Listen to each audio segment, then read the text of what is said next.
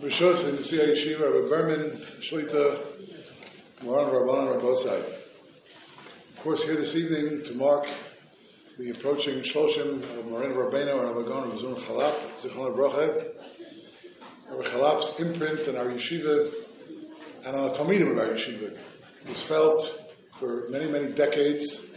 The Talmidim who are present yeshiva should know that much of the way the yeshiva is structured and functions to this day, which you benefit from, is due to the efforts and the mechanisms that Rechalab Zichron Baruch put into place. But everybody who was here during the years when he served, so many years, so many decades that he served as the Menahel and Dean of RIETS, uh, felt his presence, felt his guidance, and understood the tremendous contribution that he made to our yeshiva. I first met Rabbi Charlop directly anyway, in the late 1970s when I entered the yeshiva. I had a meeting with him, as all incoming Talmidim in the yeshiva had. And as everyone remembers, these big green ledgers in which he wrote down, not sure what he wrote, but he wrote different things down about the meeting he was having with you. Uh, he knew my father, Al Shalom. Uh, my father was a professor of English here in Yeshiva College for many years. And in those days, Rabbi Charlop, people may remember, Rabbi Charlop not only was the dean of the Menahel of RIETS, but he was also a professor of American history in Yeshiva College uh, for a number of years. And uh, people have to realize, in addition to his godless in Torah and learning, and as a darshan, as a rav, and as a menahel, Rabbi Charlop was also a very worldly person. Again, he taught American history for a number of years. I didn't happen to have him as a teacher, but he was an American history professor. Anyway, what he said to me when I first met with him, he said to me, "You're an anicle of Rav Moshe Eliezer Shapiro," which I am. He was my mother, grandfather. Moshe Eliezer Shapiro was a rav in Atlantic City, New Jersey, in the days before they had casinos. It was a major Jewish resort at that time, and uh, that's my mother's grandfather.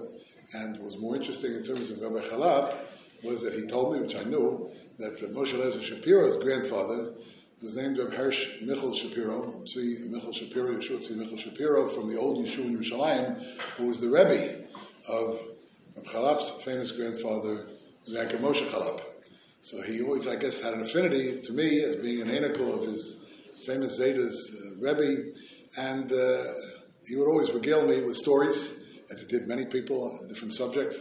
He'd tell me stories about the old Yishuv in Yerushalayim, and about the Yaakov Moshe Charlop, and Rabbi Hersh Shapiro. So we had that uh, kind of a bond uh, just over that.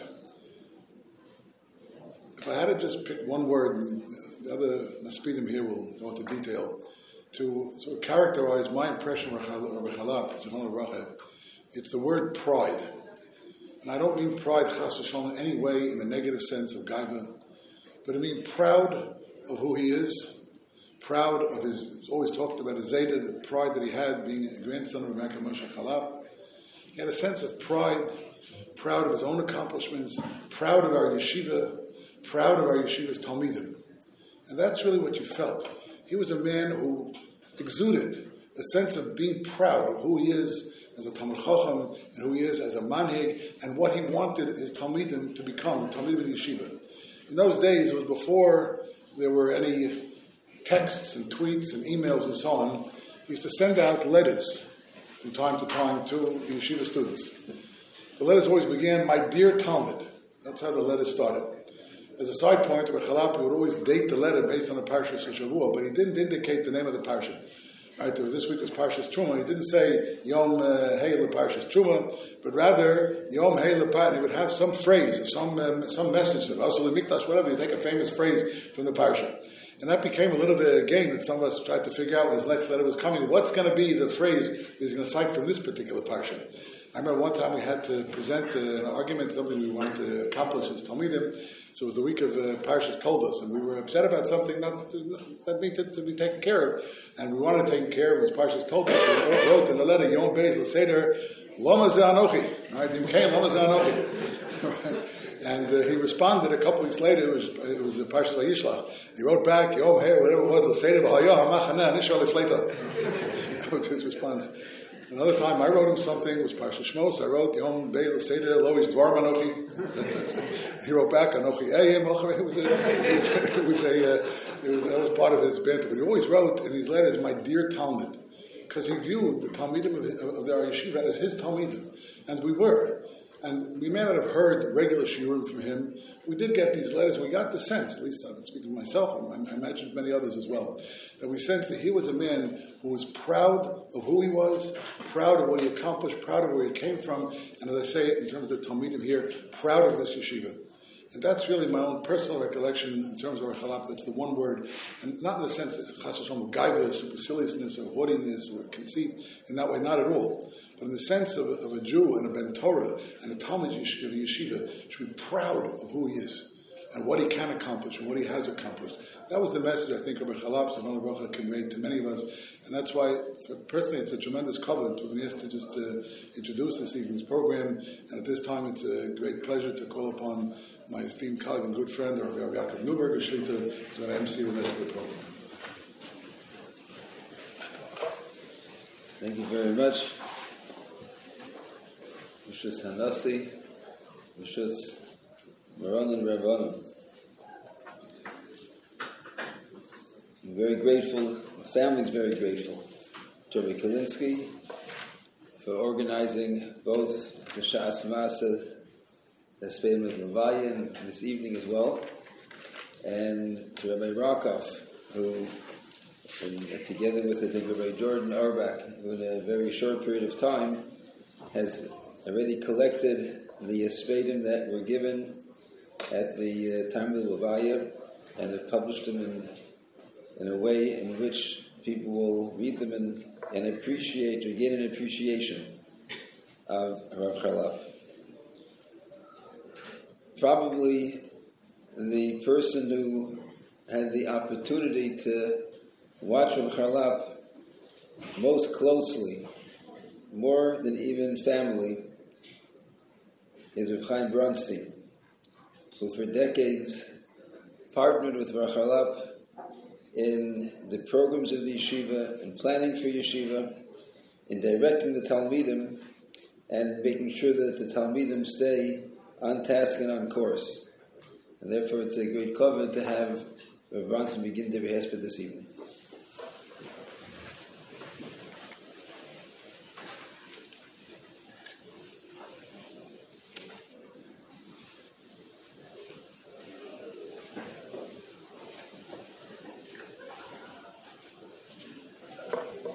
Thank you for your very kind introduction. Um, I was privileged to work with Rav Satzal for over 30 years, but my connection with, uh, with him began really much earlier. In my sophomore year at Yeshiva College, he became the replacement instructor for a survey course in American history for which I was registered.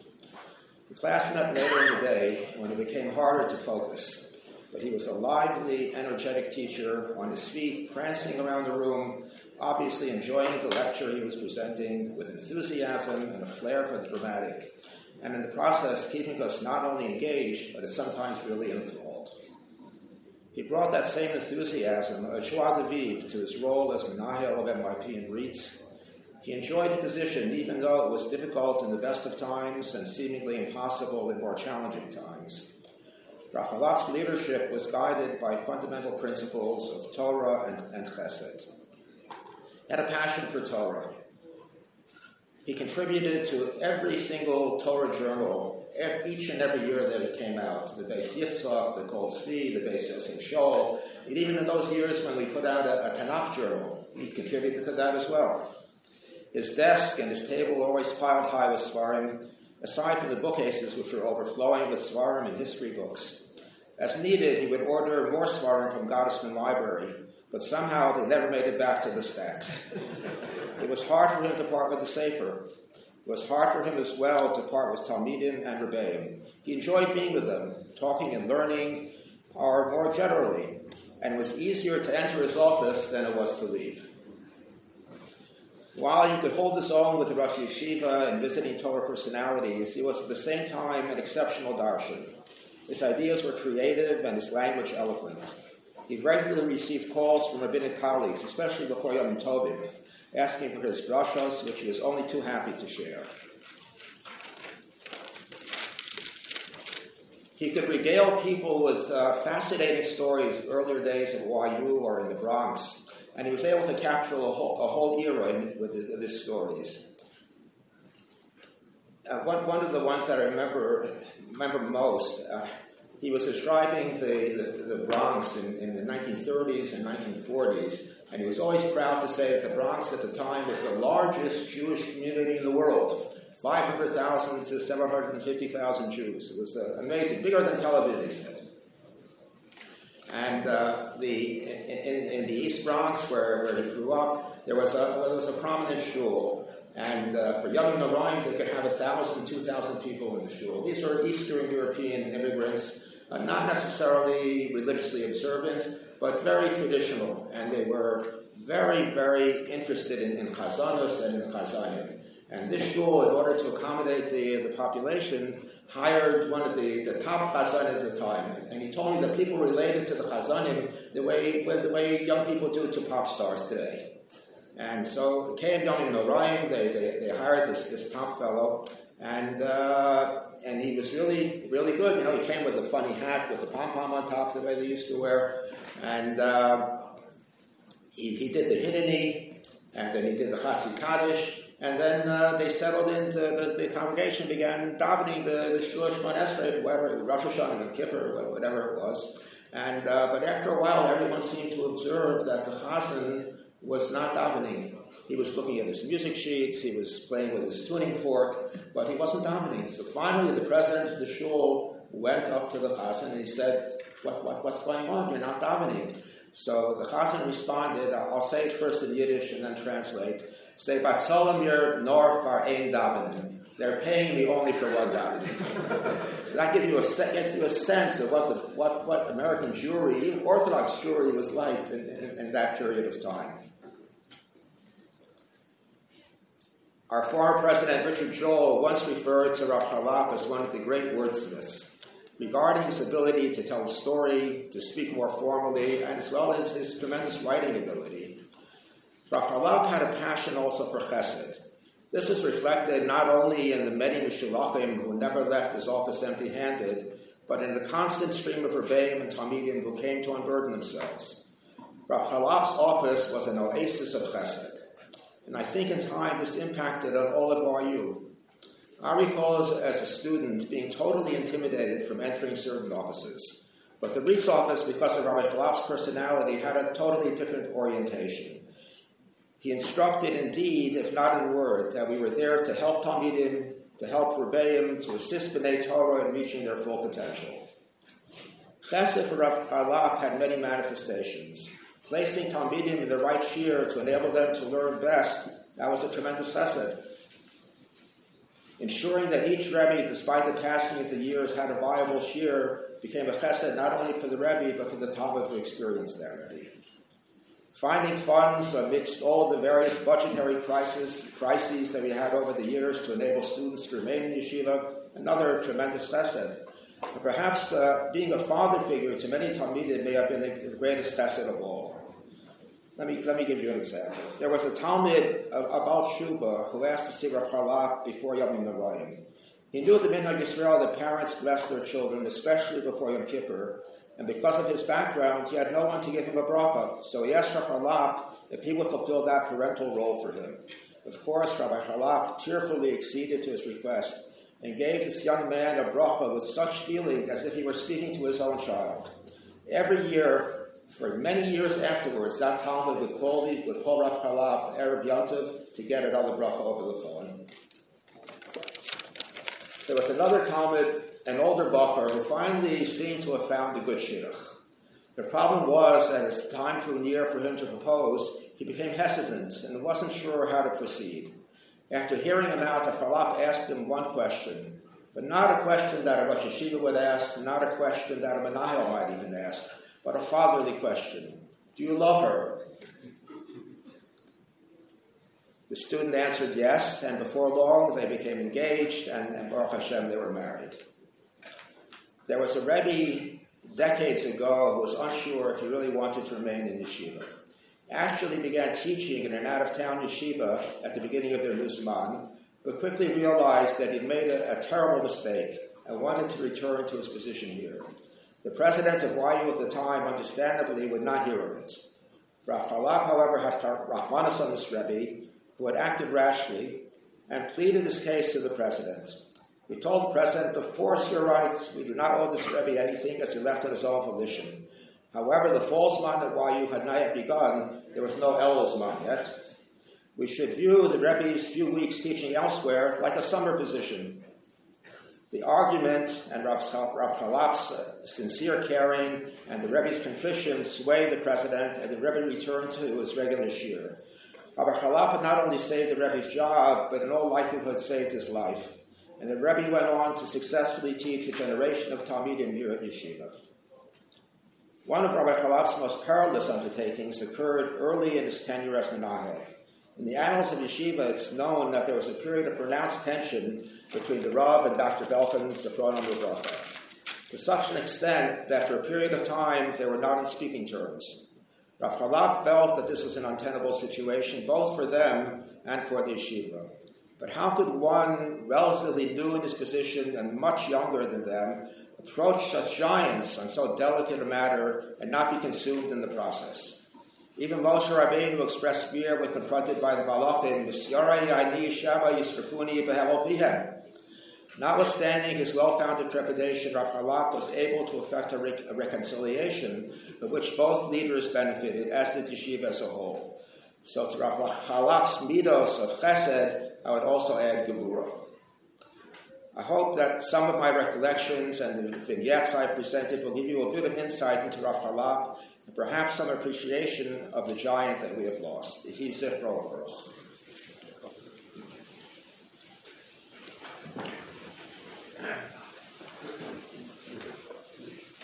Thank you so much. Tonight's uh, Hespedim highlight my father-in-law's recognition of unique talent whenever he came across it, and how he devoted himself to encourage that talent and to nurture it. During the Shiva, our family learned of countless people whose learning and whose avodas HaKodesh all came as a result of Rav Charlap's confidence in them and his dedication to making that grow. And as a result, Rav Charlap was uh, the person who was dedicated to Talmid Chachamim, to Mefitzei Torah, to maintaining the Masorah, and always had his eye on how he can advance both the Yechidim and the Tzibur at the same time. The Rosh Hashiva that we will hear from now, in turn, are all very dedicated, each in their own way. They all became dedicated Rosh Yeshiva, much loved by their Talmidim, and enormously dedicated, investing hours and hours.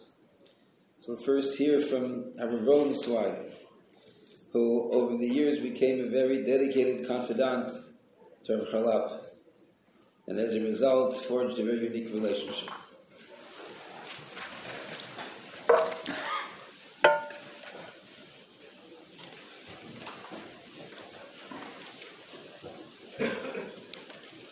Let me begin first by um, acknowledging the presence of the family members, uh, Rav Charlap's devotion, his uh, exceptional pride in the members of his family, uh, was so integral to who he was. And uh, also, let, let, me just uh, express a little bit of Hakaras Hatov.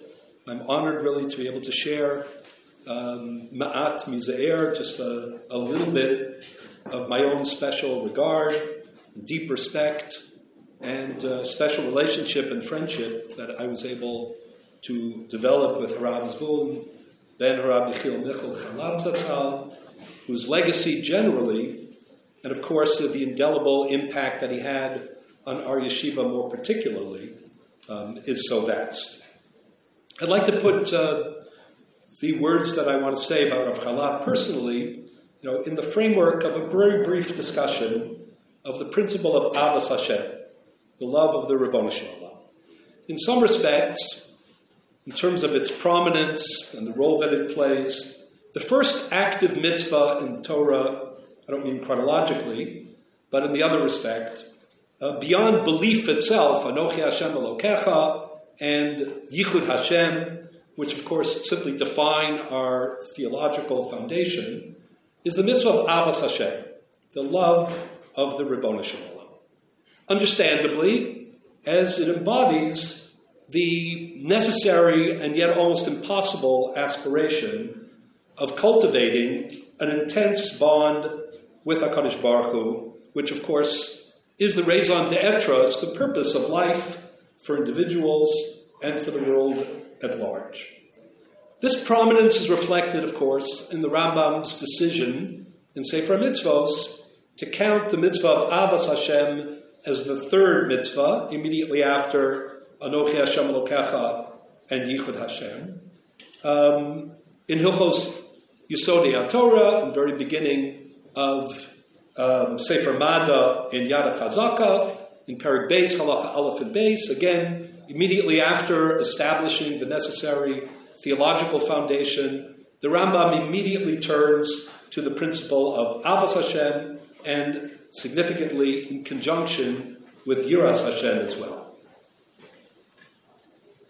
The challenge, of course, of this mitzvah is how to cultivate, given the philosophical conundrum of any kind of connection with the Borei Olam, whose omnipotence, we don't even have kind of language that can accurately describe his actions, certainly not his essence. How is it possible to cultivate or develop a love relationship, a passion for the Ribbon Shalom?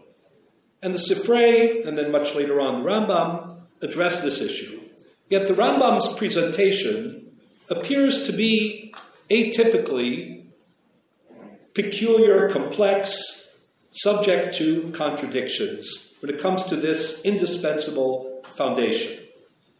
We encounter two different sources in the Rambam. On the one hand, in Sefer Mitzvos, Mitzvah Gimel, the Rambam emphasizes classical Torah and Mitzvos as the foundation for developing this indispensable, seemingly impossible relationship. The Rambam says, a mitzvah shlishis, la'avo yis'ale, v'nis'ane b'hasagaso tachlis hatanug, zosi ha'ava ha'muchiyeves, ketzad oe v'salakom, tavolomar v'hayu ha'dvarim ha'elab, asher anochim etzavcha yam alavavecha, shemitoch kach ha'tamakir et bishamar v'yah ha'olam, and the Rambam goes on to describe every word is golden in his description. At the same time, in Yad Chazaka, in Hilchos Yisodei Torah, there the Rambam's emphasis is quite different. There the Rambam, instead of emphasizing Talmud Torah and mitzvos, he focuses on Pu'ulosav and um, Pu'ulosav Shalak Kodesh Baruch Hu. Parak Aleph, Hilchos Yisodei Torah, Halacha Aleph and Beis, the Rambam says, Ekel, Anechbad, Va'anora, Mitzvah Li'avo, Uli so he conjoins them, which itself is telling. The Hechi Aderach Lavoso Yiroso, B'shal is Bonin Hadam B'masav, when man reflects on the Rabbon Shalom's actions, ubruav, and his creations, including man, haniflaim agdolim v'yireh mehen chachmaso she'en la'erech v'loketz miyad u'oev u'mishabeach u'mifaer mitaveh tava gedola. So the question is, why is it that the Rambam in these two critical venues presents two seemingly very different methods, sources for Avos Hashem? Moreover, the systematic Rambam Rambam typically organizes meticulously. If he speaks about a topic, he speaks about it in one place. But when it comes to Avas Hashem, he diffuses his treatment of the topic throughout Yad Chazaka, several times in Sefer Mada, in the end of the fifth chapter of Hilchos Yisodei Torah, with the Gemara in Masechet Yoma, Daf Pei says as the interpretation, The Rambam codifies that in the end of the fifth chapter of Yisodei Torah, the foundation for Kiddush Hashem. Somebody who's a true ambassador for Torah is somebody whose conduct and behavior um, even unselfconsciously, triggers a great appreciation for the Ribbon Shalom and the values of Torah and Halacha. And again, in the 10th chapter of Hilchas Tshuva, the Rambam turns his attention in a very stirring passage to what it means to be Oved as Hashem Me'ava.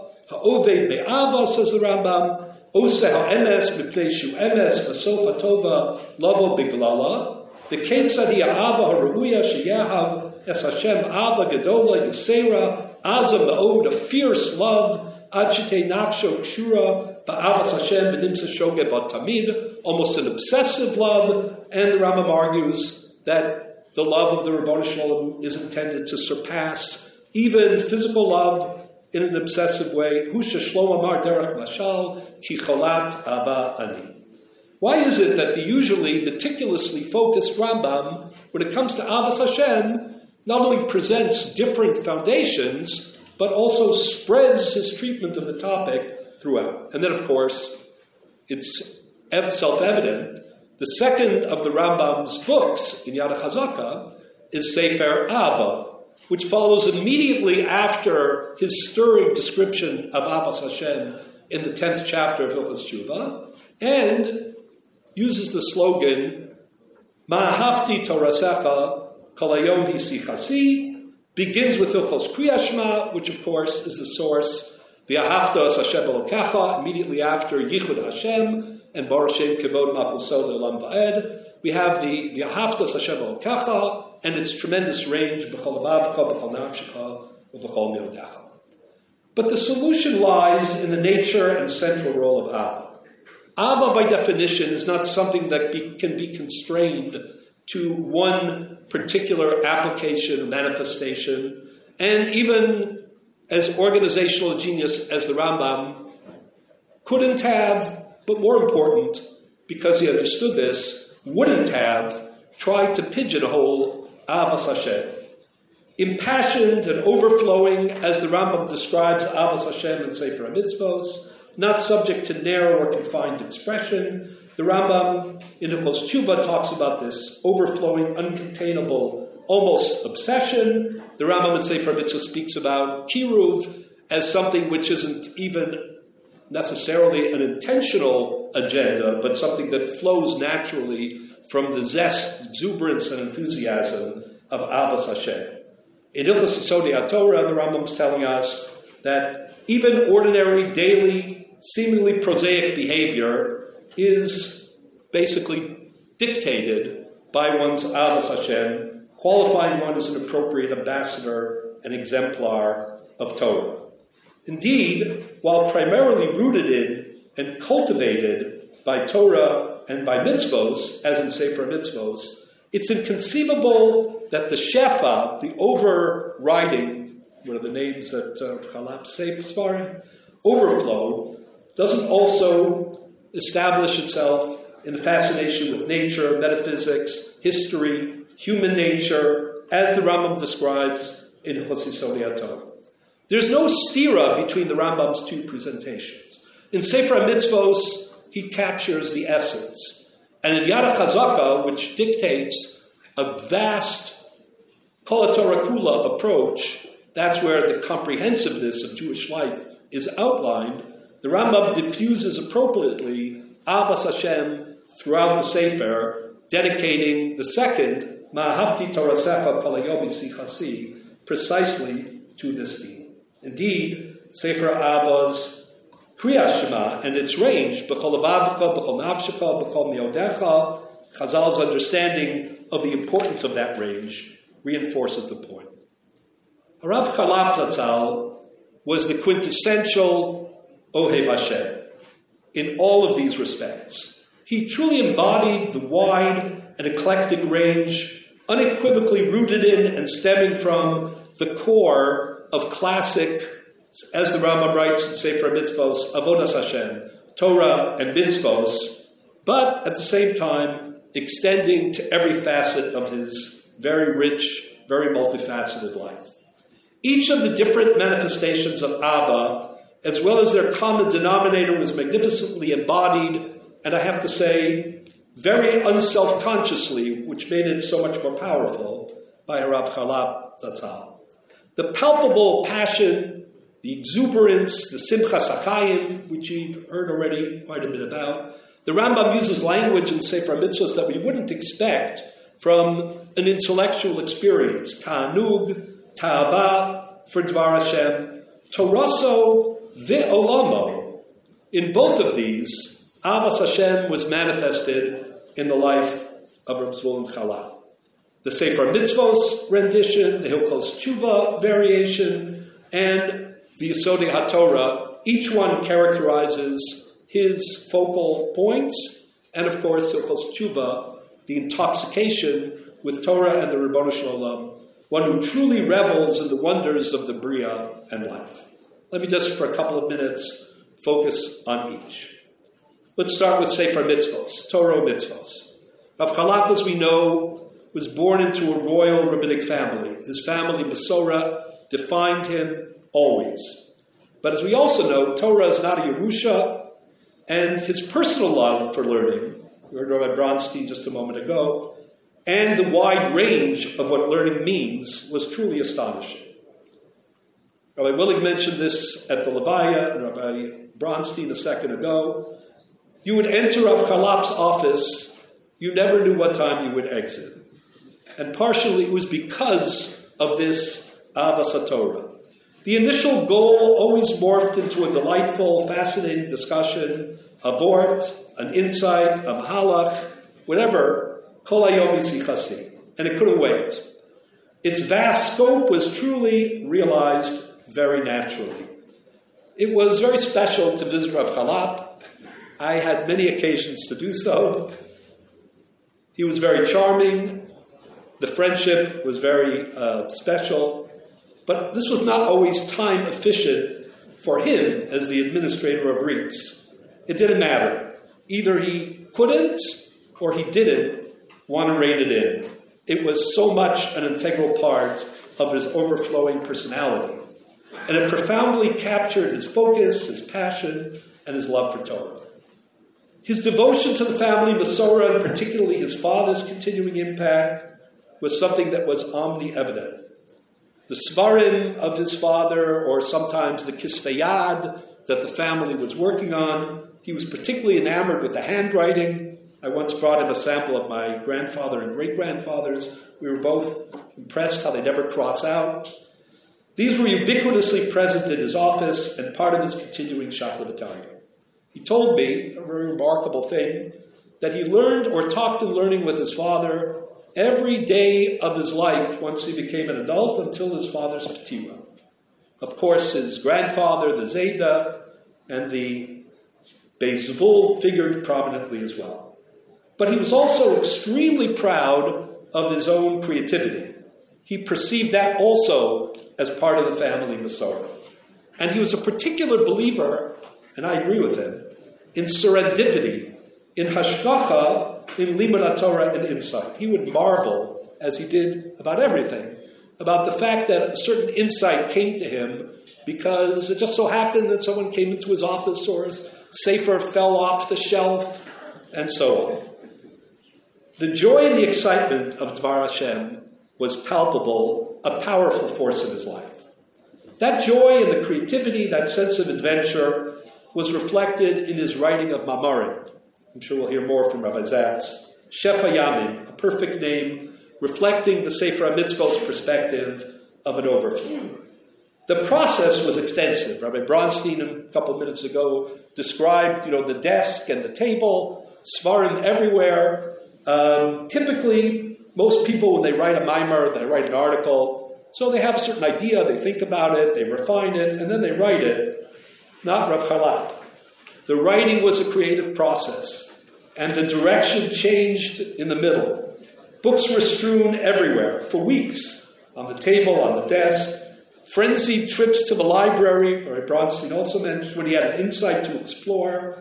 And he was proud of the changes from the initial trajectory and his capacity for chiddush. Excited.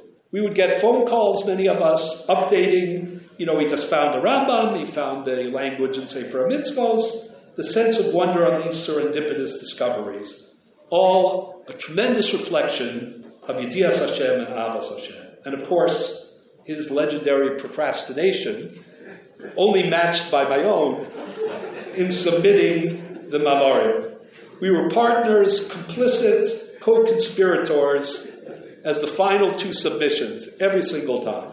I would invariably get a call from Rav Charlop saying, You didn't hand in your article yet. Please don't. And don't tell them that you're really finished if you are. This would push off the pressure just a little bit. His Divrei Torah, though, were neither conventional nor predictable. They were highly individualistic. I'm sure we'll hear from Rabbi Zatz. And even within the body of his own Torah, and this is so typical of Rav Charlop, in my analysis at least, very eclectic in sources, in direction, very Rabbi Charlopian, as we used to say. His passion for Torah, his deep conviction that the quality of learning was the key to a dynamic Jewish life, motivated his Herculean efforts in the yeshiva, and as Rabbi Neuburger just mentioned in his introduction, to foster young men getting the opportunity to grow as Talmidei Chachamim, the impact that that had. Rav Charlop used to say very often, Rabbi Berman mentioned this in his Divrei Hesped, that the yeshiva is Volozhin in the morning and in the afternoon, and for the Kollel all day long. And Junzman is Volozhin. Sof Davar Hakol Nishma, the missives that he used to send out. He had a very special relationship with the Kollel Elyon. Not so well known because the Kollel Elyon isn't so large, but for him, it was a very crucial aspect of his life. Securing the proper framework to begin with, making sure that there was a Kollel Elyon in the yeshiva, the L'Shem Sifares, was a formidable task which he pursued with impressive determination, and total integrity, and which has been rewarded with transformative impact on the community and the yeshiva. Rabbi Charlop was a ferocious warrior. Rabbi Willig spoke a little bit about it as well. Many hidden battles and no ego, but a clarity of purpose and principled agenda. Our Beis Medrash community, Klal Yisrael, owes a great debt for that principled vision and its strenuous implementation. His devotion to the most advanced level of Talmud Torah and development of Talmud Chachamim was reflected in his insistence to come every single week, even if only for a few minutes, to the chaburas that were given in the Kola. Notwithstanding, obviously, his extremely overpacked schedule. For him, this was an urgent priority. Middle states were coming, didn't matter. He had a meeting with the president, it didn't matter. Somehow he showed up every Thursday at some point in the middle of a chabura. And he didn't just show. At some point during the presentation, he, you know, participated. He insisted on receiving Bakoros in advance, and when he was attended, vigorously was involved, always with us. He could come right in the middle. He didn't hear the beginning or the end, but he was there and he was contributing. A svara, a ha'ara, a comment. Sometimes it was a story, a reminiscence, something relevant, something from the Aderet or Rav Kook or the Zeta or the Nazir, anything.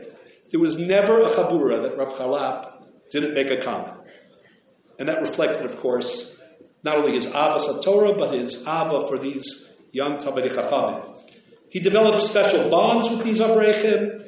It was natural that he hosted the annual Hanukkah Chagiga or attended any kollel celebration or meeting, either at Rav Willig or at my home, relaxed opportunities in which he could share his singular perspective on a broad array of issues or regale us with his personal experiences. When he became Dean Emeritus, he formalized his continued relationship with the kollel. He wanted it to be put down contractually that he continued to have a special relationship with the kollel. This Mesiras Nefesh issued, I don't think, mostly from duty or certainly it was from conviction, but more telling, it was out of pure joy, out of the tanug and the taiva that the Rambam speaks of.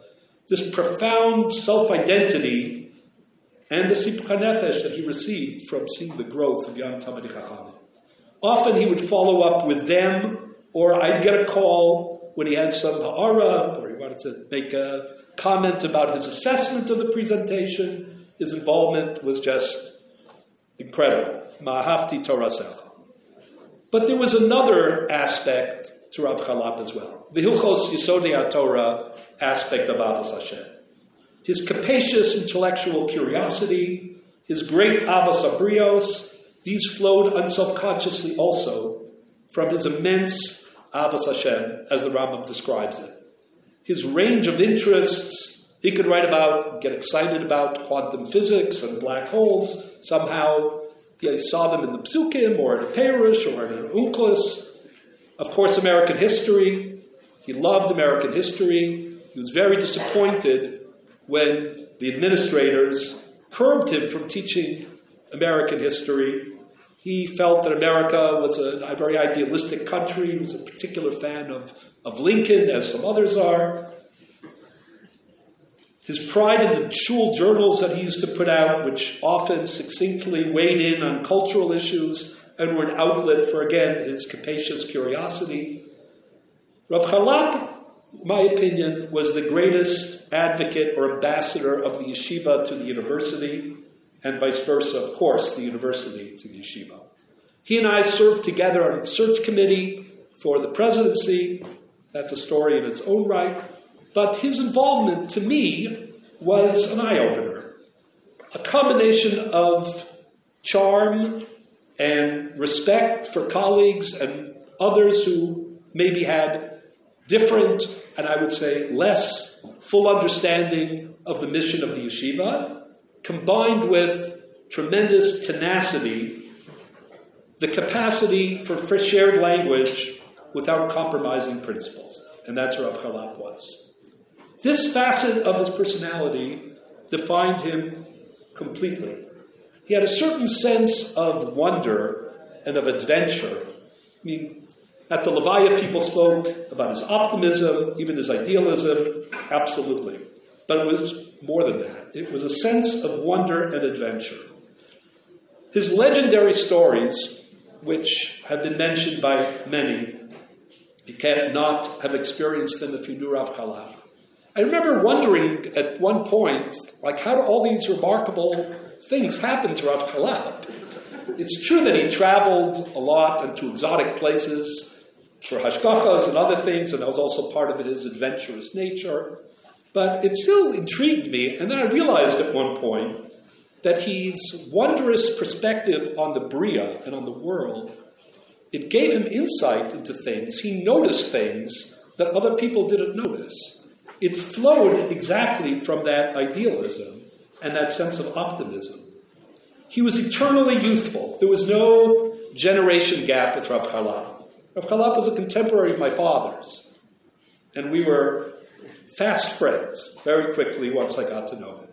He was vigorous, he was energetic, he was Deshenin Verananin. He saw magic in the Ribono Shel Olam's world. His sense of humor was part of that sense of wonder. And his exotic travels, which exposed him to flawed human beings and a wide range of associations through his shul, involvement with hashgachas, just the interactions that he kept picking up, the things that he immensely enjoyed.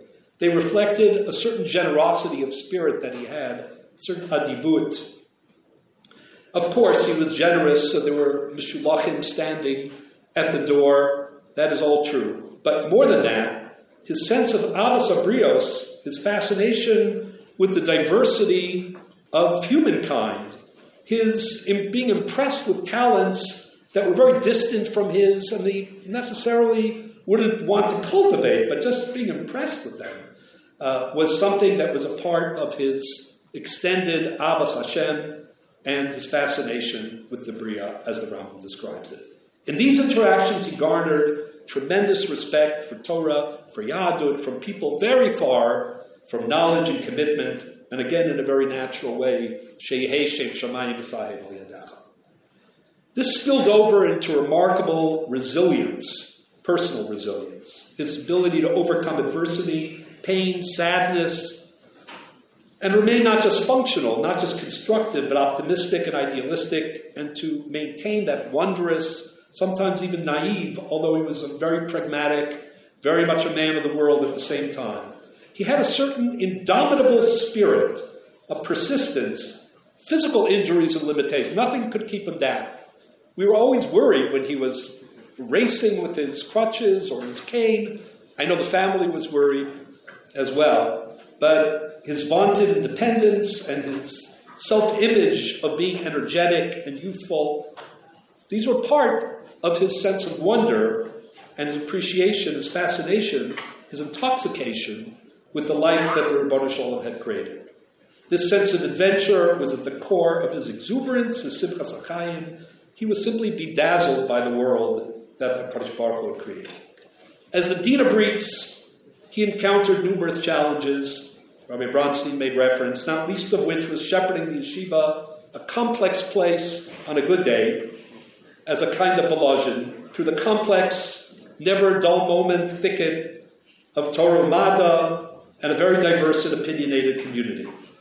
He also had to address with empathy and generosity how to integrate older Rabbeim, Rabbeim from Europe in some cases, Rabbeim who didn't speak the language, into the yeshiva, and the lengths that he went to to shower respect and to enable those Rabbeim to continue to have impact and also self confidence was extraordinary. It wasn't always appreciated, I have to say, uh, but it was extraordinary.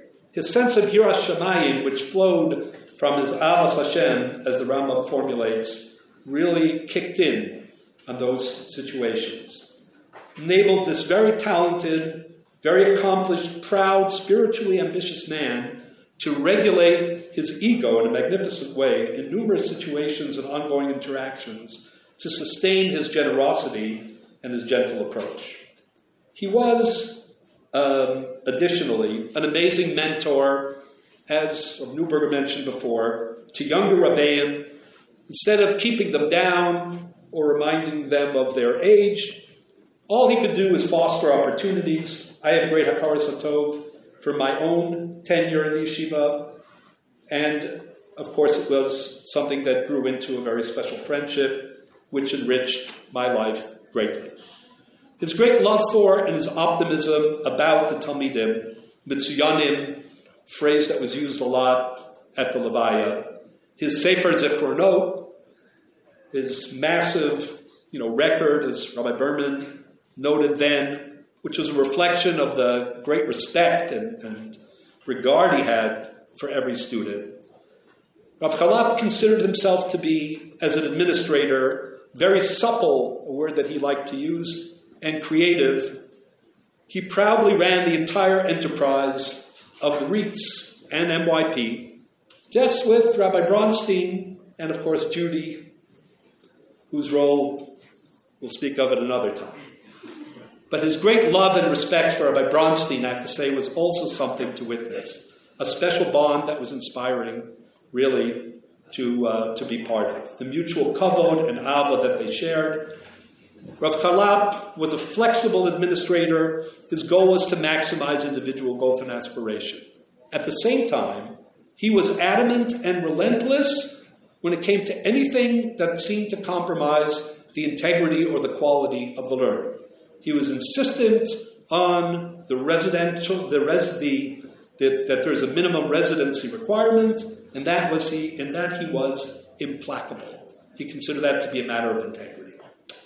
Rav Charlop himself, all of his life, associated with, was a proud Talmud of the yeshiva, was a transformational leader of the yeshiva, and his identification, both with his family and the yeshiva, and its history defined who he was.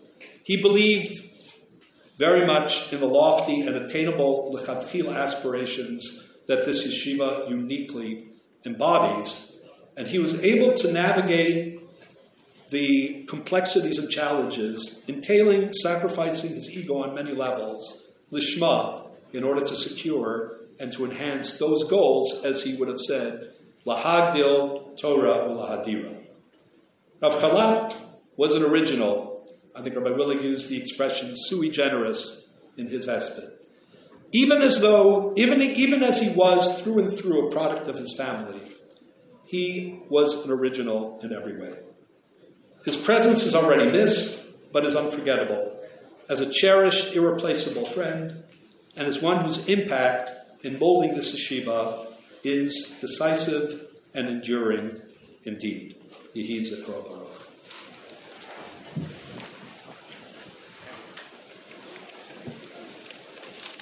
Rav Simon has a tight schedule.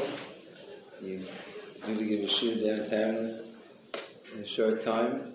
Family very much out of a sense of great akar tov. Simon was always attendant to Charlop, even in difficult times. And uh, it's uh, a recognition for that relationship that we're very happy that he will share with us today.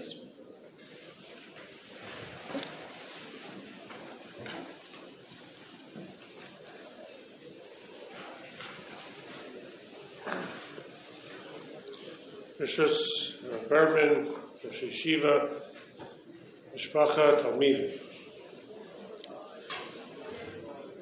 We read in the Haftorah Pashas B'Shalach, Yeshiras Devorah, Fatosher Devorah. And in that Shira is one pasuk that resonates to me, the persona of Moreno of Zevulun Charlop Zatzal. Yivchar Elokim Chadoshim. Says the Tana de Be'eliyahu, Ashrei mi shemischadish divrei Torah al. Ashrei is the person who has the ability to be mechadish divrei Torah. As the Gemara says, ein beis medrash b'li chiddush. But Rabbi Charlop's Chiddush in Divrei Torah, as a certain Rav once said, Chidushei Torah is not only in the learning, in the book learning, but it's also in Halichos Olam. Recently, one of my Talmidim, Rabbi Moshe Tuchman, his daughter got married to Rabbi Tanchum Cohen's son. And I was thinking back when, when the shidduch was made and the chasana, you know, I was at this young man's bris. And I said, you know, that bris was the day after 9 11 day after 9 11. And I was schmoozing with Rabbi Tanchum Cohen about it. And then he reminded me, though the day after 9 11, Manhattan, Sogeris Umusugeris, Ein Yotze Ve'ein Ba.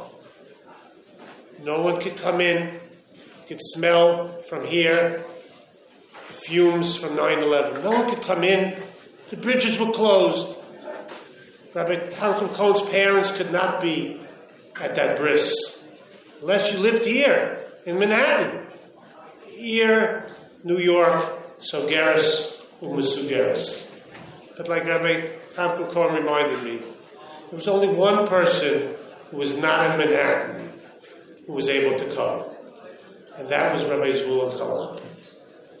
Because he realized that all the bridges were closed but the one bridge, the Manhattan, the Washington Bridge from the Bronx, even though you couldn't drive past it, you could walk through, and sure enough, to the surprise of everyone, there was Rabbi Charlop at the bris.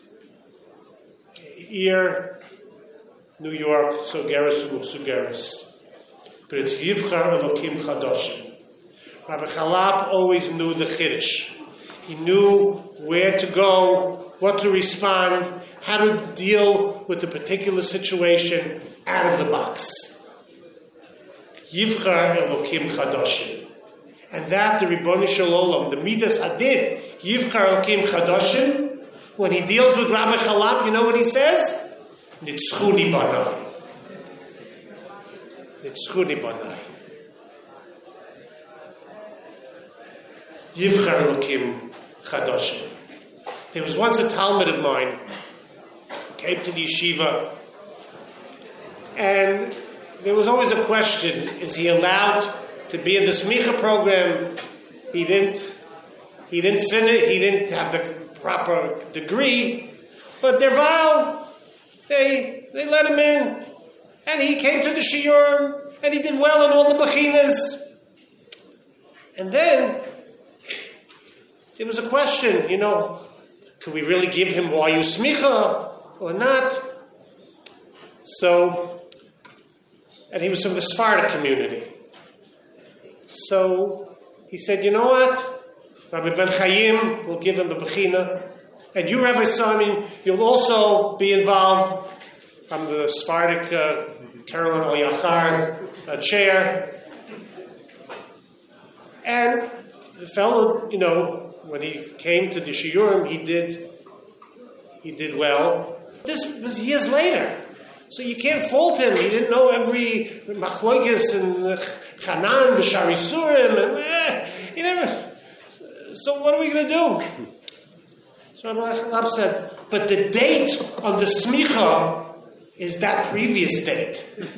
That's the date that we're saying that he knew what he knew. So Mamela Yivchar Lokim Chadoshim. HaKadosh Baruch Nitzchuni Banai. That's Rav Zevulun Charlop.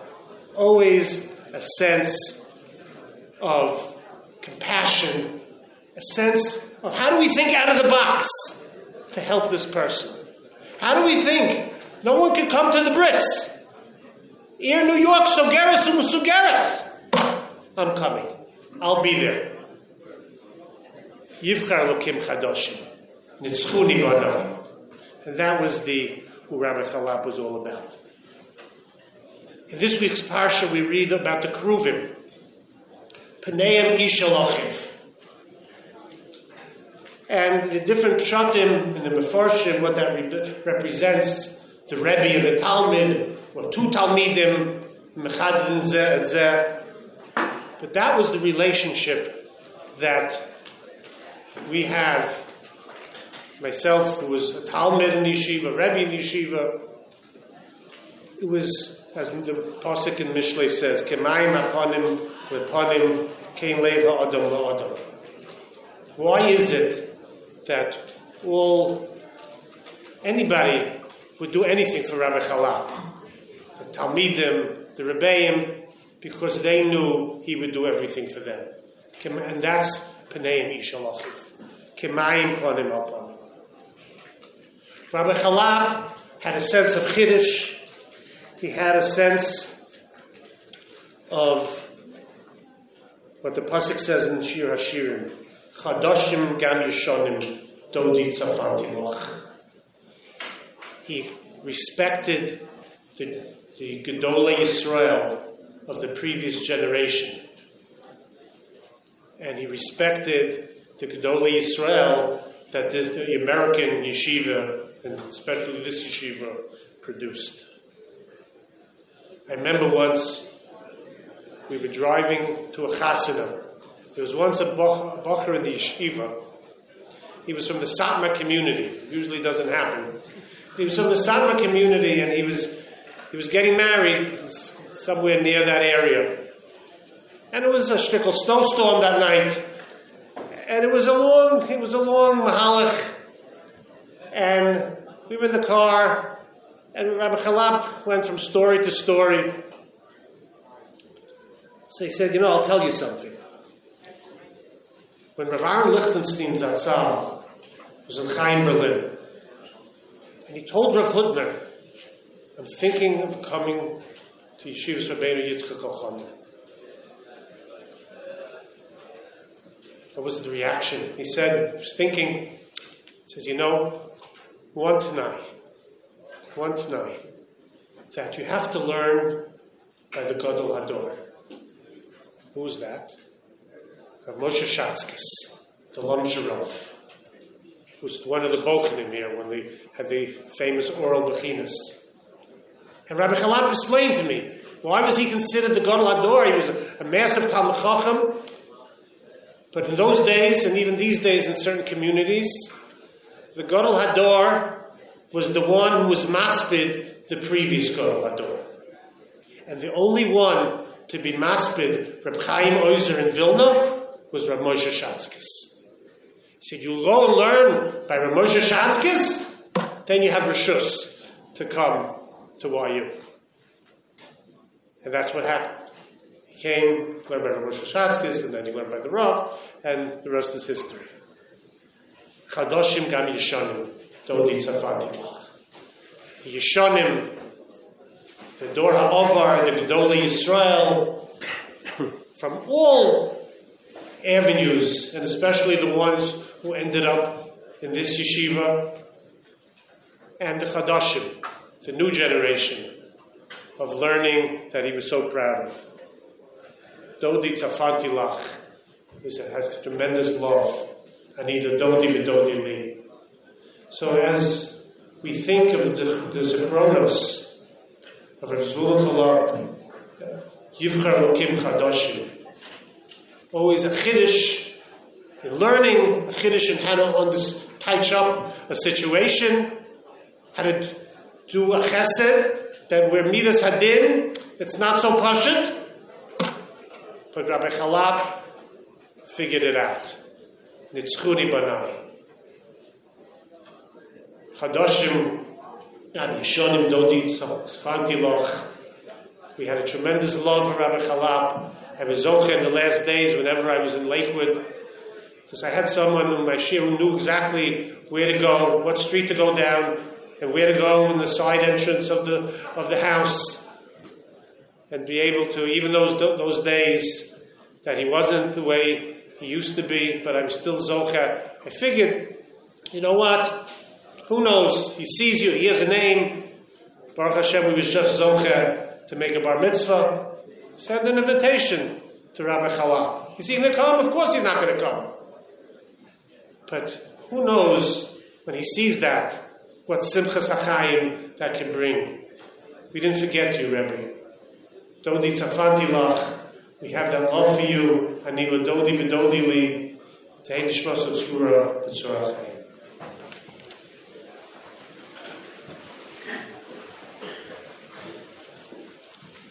Family is extremely grateful to Ravari Zatz, who probably is most responsible for maintaining the legacy of Torah. That will be the legacy that Rav Charlop will leave in terms of his imprint in various texts and learning. And in doing so, Rav Zatz's dedication to my father-in-law was uh, something unparalleled. The way that uh, he was able to address the uh, the shifts and the insights, as well as the perfectionism that Rav Charlop attached to anything that he did, particularly Divrei Torah. Divrei great cover, different results.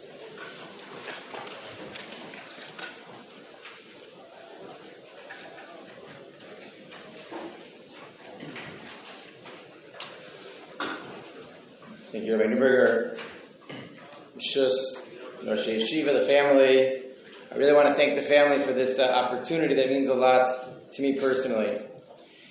It's uh, very difficult to try to find the proper words to be Maspid, a Rebbe, an Adam Gadol, a master darshan and wordsmith, that I thought perhaps the best way is to use his own words. So I'd like to share with you two pages from the Shefa Yamin, the sefer that I had the zechus to work and to learn together with him. was actually when I, upon his uh, retirement from being the dean and being elevated to the dean emeritus, I spoke with Rabbi Neuburger about the possibility of putting together a sefer in his honor. And uh, the suggestion was that there should be three volumes. The first volume, which was published as the Zeved Tov, would not include any of his writings. That way we only had to wait for Rabbi Rosenzweig and not for Rabbi Charlop in order to be able to publish it. The next would be a volume of his own Ksavim, which was presented in raw form. And then the final one would be the stories. So, Mirz Hashem, hopefully somebody will, uh, will put that together because they really were truly special. But I think tucked away in the words are several of the special character traits of Mori Virabi Rav Zon Charlop Zatzal. From the Simulamid Bays in the Shefa Yamin, and the topic of the piece is Kiddush Levana La'acharez Mana, Kiddush Levana after the time.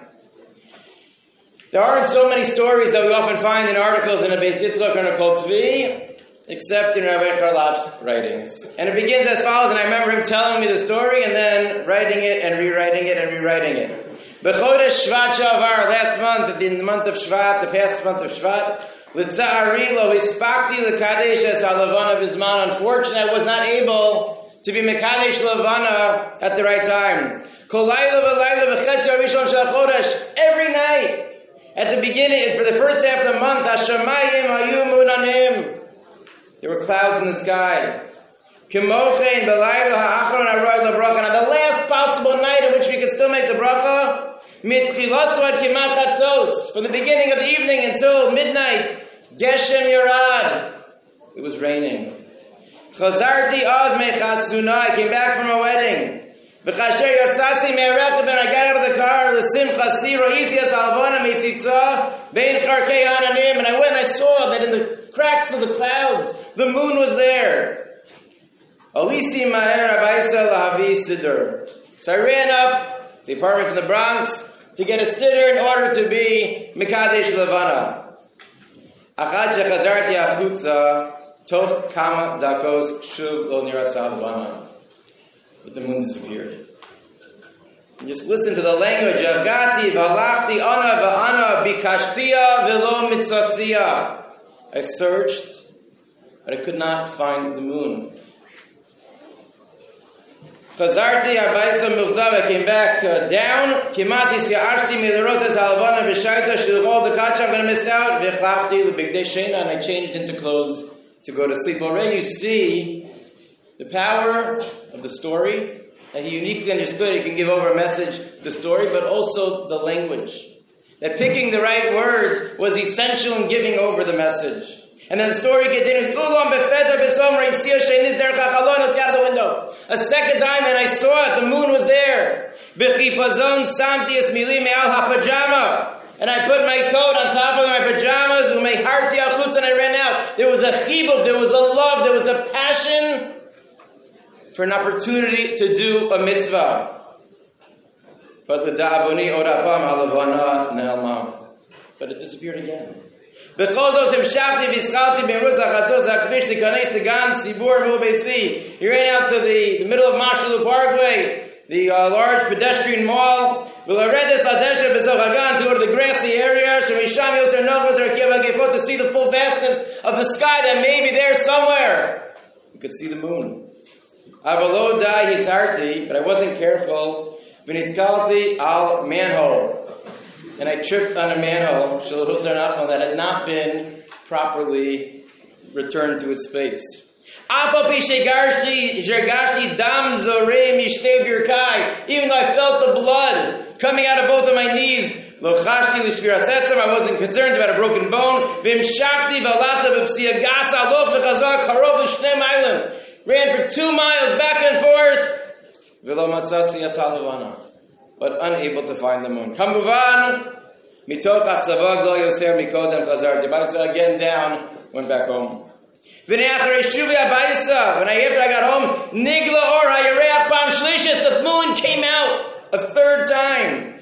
The Achshav Me'achore Abayis, in the back of the house. Ratzki Achutza Velo Yuman Nafalti Odpam. I fell again. Amnam Lamrosa Koa Kevim Shukshu Baraglayim Shachlu but it was hurting, but I kept searching to do a mitzvah, an opportunity. Aval Basov Gam Pamazosam Atzasias Alavana, but I still was not able to find the moon. Balayla Shalamacharas, the next evening, Tez Zayin Bishvat, Hashemayim Hayu Nikiyim going on, it was a perfectly clear sky. Valavana Thirosa Ayin Odai Samlaya, moon appeared to still be full, even though it already passed the middle of the month. Might technically it had begun to diminish. Vim tishalu you might ask, Lama isakashti kokach. Why did I care so much? ולמה יש לי תשוקה כל כך גדולה קיים מיתוס קדש הלבנה עד כדי כך שחיפשתי על מסירות נפש ממש ובירכתי עושה לילה אחרי זמנה. Why was I so passionate? I had to find it that I even, and that's what the piece of Torah is about, because everything was through a lens of Torah, to make the bracha even after the Zman. Well, there's a story within the story. A story that he had not previously made public. 45 years ago, Bini Arishon Yaakov Moshe, my first son Yaakov Moshe Hashem Zikni Agon Atzadik, named for, again, as we've heard about, the Masorah, the Zayda of Yaakov Moshe, Chalon Orai became very sick. Matzu Sartam Rosho found um, tumor in his head. V'cholati bulim anituach sherofein mefursam from one of the best uh, doctors. Lo Huilu didn't help. Ulam Matzan Rofei Buffalo found a young doctor in Buffalo. Malay Amon Batzmo Shiachol Atzios Banot, a lot of confidence that he would be able to save my son, Kamuvani Skamli Torah so we agreed to go up and to have another operation. Afsha Rafei Rishon Afur Yosef, the other doctor who was more well known, he's not gave it Kifus and Etzuach Hasheni. Said, no way. But though I still we had no choice. Sukkos. The surgery took place between Yom Kippur and Dasosha B'nei and I, together with my wife, stayed by his bedside. A few moments after the end of the first days of Sukkot, our child ceased breathing. The doctors were coming all, from all over, from all the rooms of Bikshu, They told us to leave, and they went to work on him. After half an hour, they came out with sad faces. He had unfortunately passed away, and there was nothing left to do. Egal Kaved Umar Nafal Alina. But oh, also Rega Shikbanu Tashmara, as soon as we heard this terrible news, Achas Me'achayos when the nurses came and said, You have a phone call. Sheramdi Shemati Eskol Abba Zatal Shoel Ben. And it was my father asking how his grandson is doing. Kasher Sipartilam Delbechi Marashagara, was crying and telling the terrible news. Hulo Bacha, Velo, we give Klalu, Klalu, Dvara. I wasn't paying attention, he wasn't listening to he didn't respond. Hurak Sha'alos, he only asked me, asked me, Imod Kidashti Es Halavana. Were you Mekadesh Lavana? Chazar to I said to him, Lifnei Regav B'nimei, a moment ago my son died. Nechtecha Chabib, your grandson died. Vatashuel Kiddush Levana. And all you could think about is Kiddush Levana? Ben Gavavar's Mano, and anyway, it's too late. It's after the first days of Sukkot. Hurimis Kolov, and he raised his voice and he said, Im Odo Kidashta Salvana Maher Tsevi Sacholim, if you didn't yet do it, go out. Timsa Salvana to Kadesh Osa. And go out and be Mekadesh Levana. Zinaninos. But his father said to go out and to be Mekadesh the Levana the Masorah. Beis HaChoyim HaMsuvav, even in Gohim, there were a lot of high buildings. You couldn't see the sky. Ratzti, Yoseri I ran more than a mile, 15 to 20 minutes. Ad Shem Matzasi Esalvan, until I found the moon. V'kidash Yosapi Tzivuyo Shel Abba. And I said Kiddush Levana like my father told me. Shikarati Beis HaCholim Ro'isi When I got back to hospital, I saw my wife. Lepel, Maresh Shakil Panan, she seemed calm. Holechet Bachusik, Rasij was coming to our Lo Cheshes, Yaakov Moshe Chazar Lachayim. Yaakov Moshe Chaim. Yaakov Moshe came back to life. He's alive. Kol They've never seen anything like this. Amnam himiziro sonash v'adayin cholei He's still very, very sick. Vasukim shirapein lo tovim. The chances of survival are low. V'chein hayab motzesim vas Torah. V'nid Torah. B'diuk shavu acharei al One week later, passed away. Kam shlo echad shelo kidashti es halvanan. But after that, just seeing the power of Kiddush Levana, I never missed it again. Afan lo shalti es abamari mahu akoach hamiyuchad shkiddush. I never asked my father what the power is of Kiddush Levana. Shulamalam in Ateva, that somehow had the supernatural powers עושו לעזוב את אף על פי שכבר עבר זמנה. To ask him why it is that he sent me out to do it after that time. That's the introduction to a piece. We're not going to learn the piece right now. But I think it reflects several critical qualities of Rav Charlop. First, the power of a story and how you can uniquely give over a message in a way that is not just entertaining but informative and make Torah and make stories and lessons come to life when it is attached to a story. The beauty of language and how it choose the right words to convey a message that even when you use a synonym, the way you say it makes a difference. The chibov and zrizus for mitzvos. It's not just another mitzvah. It's an opportunity to interact and to fulfill the Ratzon of Hashem. The emotion you hear in the story. He had such sensitivity to every person who came in. He would cry with the aniyim when they would tell their stories and then give them generously. And the focus on family. Anytime we had, when we were learning together and a member of the family called, the call went through. Didn't matter what we were in the middle of. He would sometimes say, Pesci, I'm learning, and hang up the phone. But he picked up the phone and the phone call went through. He had a love and to talk about his family, the family of the generations above, and passing on that Masorah and continuing it with the Nachas below. Just a little bit of who he was.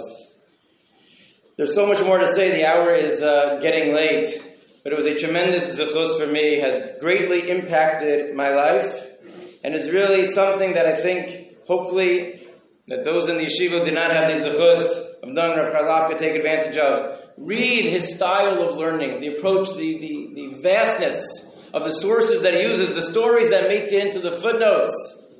And in that way, not only will his legacy, in terms of what he, we know that he's accomplished with yeshiva, but the Torah itself will be a legacy that will continue in our yeshiva to Hainish Masod Surah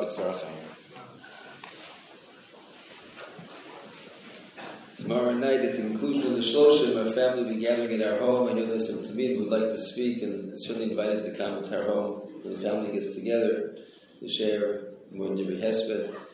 Thank all of you for joining us this evening and the balance of the night Seder. Please learn the Nishmas Rav Ben Recording stopped.